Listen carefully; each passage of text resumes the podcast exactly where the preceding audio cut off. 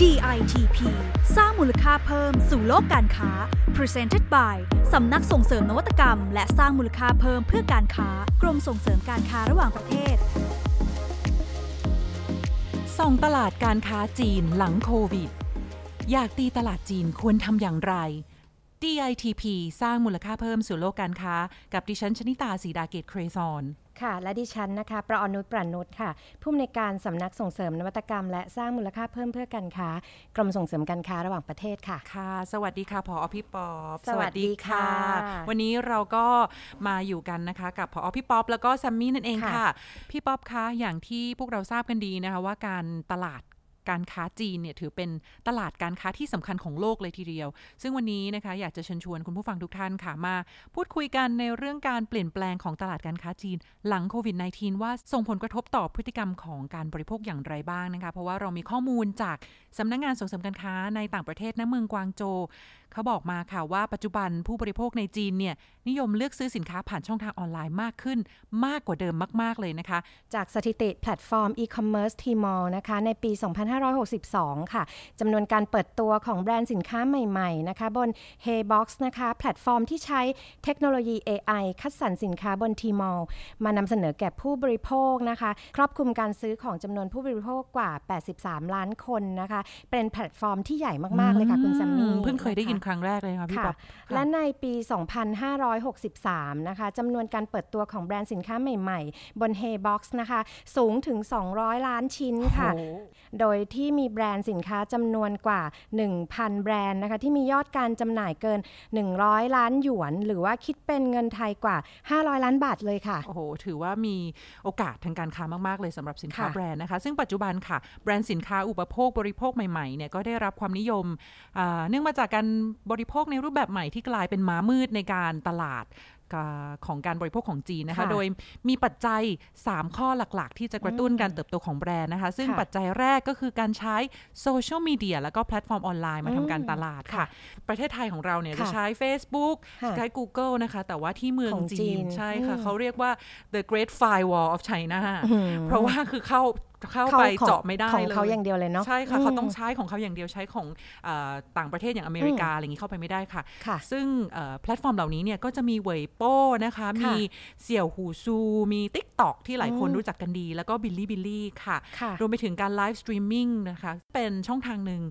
ช่องทางหลักเลยทีเดียว ที่เขาสร้งใช้กันเนาะใช่ค่ะเหมือนจริง ๆ แล้วไลฟ์สตรีมมิ่งนี่คือเป็นผู้จีนเป็นผู้นำอะที่เขาใช่ค่ะเห็นเขาเวลาเขาส่งเสริมการขายกันเนาะค่ะค่ะเหมือนเป็นถ้าถ้าได้ยินคำว่า KOL ตอนนี้อืมในประเทศไทยได้ยินคำว่า KOL ค่อนข้างเยอะนะคะ ก็ค่ะมาจากประเทศจีนนี่แหละค่ะ Key Opinion Leader อืมซึ่งการไลฟ์ครั้งหนึ่งก็ขายได้เป็นได้ได้เยอะมากมากๆจเลยริงค่ะๆโครงการของกรมเราก็ใช้แนวทางแบบนี้เหมือนกันนะคะใช่คุณซันค่ะนี่ที่ผ่านมาเราก็มีหลากหลายโปรแกรมเลย แล้วก็มีในอนาคตที่เดี๋ยวถ้ามีโอกาสจะขอขายของทีหลังนะคะ ได้ค่ะค่ะแต่ขออนุญาตค่ะมาบอกถึงตัวอย่างของแบรนด์อืมเครื่องสำอางอย่างเช่น Perfect Diary ค่ะ เขาค่ะใช้แอปพลิเคชันรีวิวประสบการณ์ต่างอืมๆเสี่ยวหงซูนะคะค่ะมาใช้ทำการตลาดได้อย่างสำเร็จ แล้วก็ค่ะมีแบรนด์อย่าง Florasis นะคะที่ใช้การไลฟ์สตรีมมิ่งบนเถาเป่าอืมเถาเป่ามันก็คือเหมือนเป็น eBay อะค่ะ แบบค่ะ C2C อะนะคะ แล้วก็ค่ะเขาก็ทำคลิปวิดีโอเอ่อต่างๆ นานาเนี่ยผ่านบน TikTok ซึ่งอืมเอ่อ ชาวชาวไทยของเรารู้จักกันดี เพราะว่าช่วงโควิดมีคนเล่นค่อนข้างเยอะนะคะ ใช่ค่ะ แล้วก็ปัจจัยที่2นะคะก็คือการตอบสนองต่อค่านิยมของกลุ่มผู้บริโภค ชาวจีนรุ่นใหม่ค่ะ ซึ่งขณะนี้นะคะกำลังเป็นกลุ่มผู้บริโภคหลักของสินค้าอุปโภคบริโภคแบรนด์น้องใหม่ค่ะ ในตลาดจีนนะคะ โดยผู้บริโภคชาวจีนนะคะ ให้ความสำคัญกับความมีเอกลักษณ์นะคะ แล้วก็ความแปลกใหม่ของสินค้านะคะ รวมถึงกล้าที่จะลองสิ่งใหม่ ๆนะคะ โดยปัจจัยหลักที่มีผลต่อการเลือกซื้อสินค้าแบรนด์ใหม่ของผู้บริโภคชาวจีน ก็ได้แก่ความสวยงามเลยแน่นอนนะคะ ของบรรจุภัณฑ์นะคะ ความคิดสร้างสรรค์แล้วก็นวัตกรรมใหม่ ๆ ค่ะ พูดถึงปัจจัยข้อ 2 นี้แล้วเนี่ยทางสำนักของเราค่ะก็มีโครงการหลากหลายโครงการที่ช่วยส่งเสริมด้วยนะคะ แอบไทยอินอีกแล้ว จริง ๆ เป็นโอกาสที่ดีค่ะสำหรับท่านไหนค่ะที่อยากจะเจาะตลาดอะจีนของเราก็มีการช่วยพัฒนาอะค่ะความสวยงามบรรจุภัณฑ์รวมไปถึงการสร้างความคิดสร้างสรรค์และนวัตกรรมใหม่ ๆ ติดตามได้นะคะ ในค่ะ Facebook Fanpage ของเรา DITP Design ใช่นะคะใช่ค่ะค่ะสำหรับปัจจัยที่ 3 นะคะ คือการใช้โมเดลของผู้บริโภคถึงผู้ผลิตค่ะ หรือว่า C2M หรือว่า customer to manufacturer นะคะค่ะสินค้าอุปโภคบริโภคแบรนด์ใหม่เนี่ยยึดผู้บริโภคเป็นหลักในการคิดค้นแบรนด์สินค้าโดยใช้เอ่อโมเดลนี้ค่ะ C2M ทำให้ผู้บริโภคเนี่ยมีทางเลือกที่หลากหลายขึ้นค่ะโดยแบรนด์สินค้าเนี่ยเน้นการตอบสนองต่อความต้องการของผู้บริโภคได้หลากหลายด้านเลยทีเดียว ถือเป็นการเปิดโลกทัศน์ใหม่นะคะสร้างค่ะประสบการณ์แปลกใหม่ให้กับผู้บริโภค ส่วนสถิติที่เราได้มานะคะเป็นข้อมูลจากการตลาดจือหมิงค่ะของจีนในปี 2563 เขาบอกว่าชนิดของสินค้าอุปโภคบริโภคใหม่ ๆ 5 อันดับแรกที่เป็นที่นิยมของผู้บริโภคมากที่สุด ให้พี่ป๊อปทายค่ะ ว่าเป็นสินค้าอะไรบ้าง หมายถึงว่าช่วงโควิดเนาะใช่ค่ะ ก็น่าจะต้องใปีที่ผ่มเกี่ยวอะไรกับบ้านๆอะไรอย่างงี้ไหมการใช้ชีวิตอยู่ในบ้าถูนกต้องนิ่งนิ่งนิ่งนิ่งขอเอฟเฟกต์ด้วยนะคะ สินค้าที่บริโภคมากที่สุดนั่นก็ค่ะคือหม้อไฟ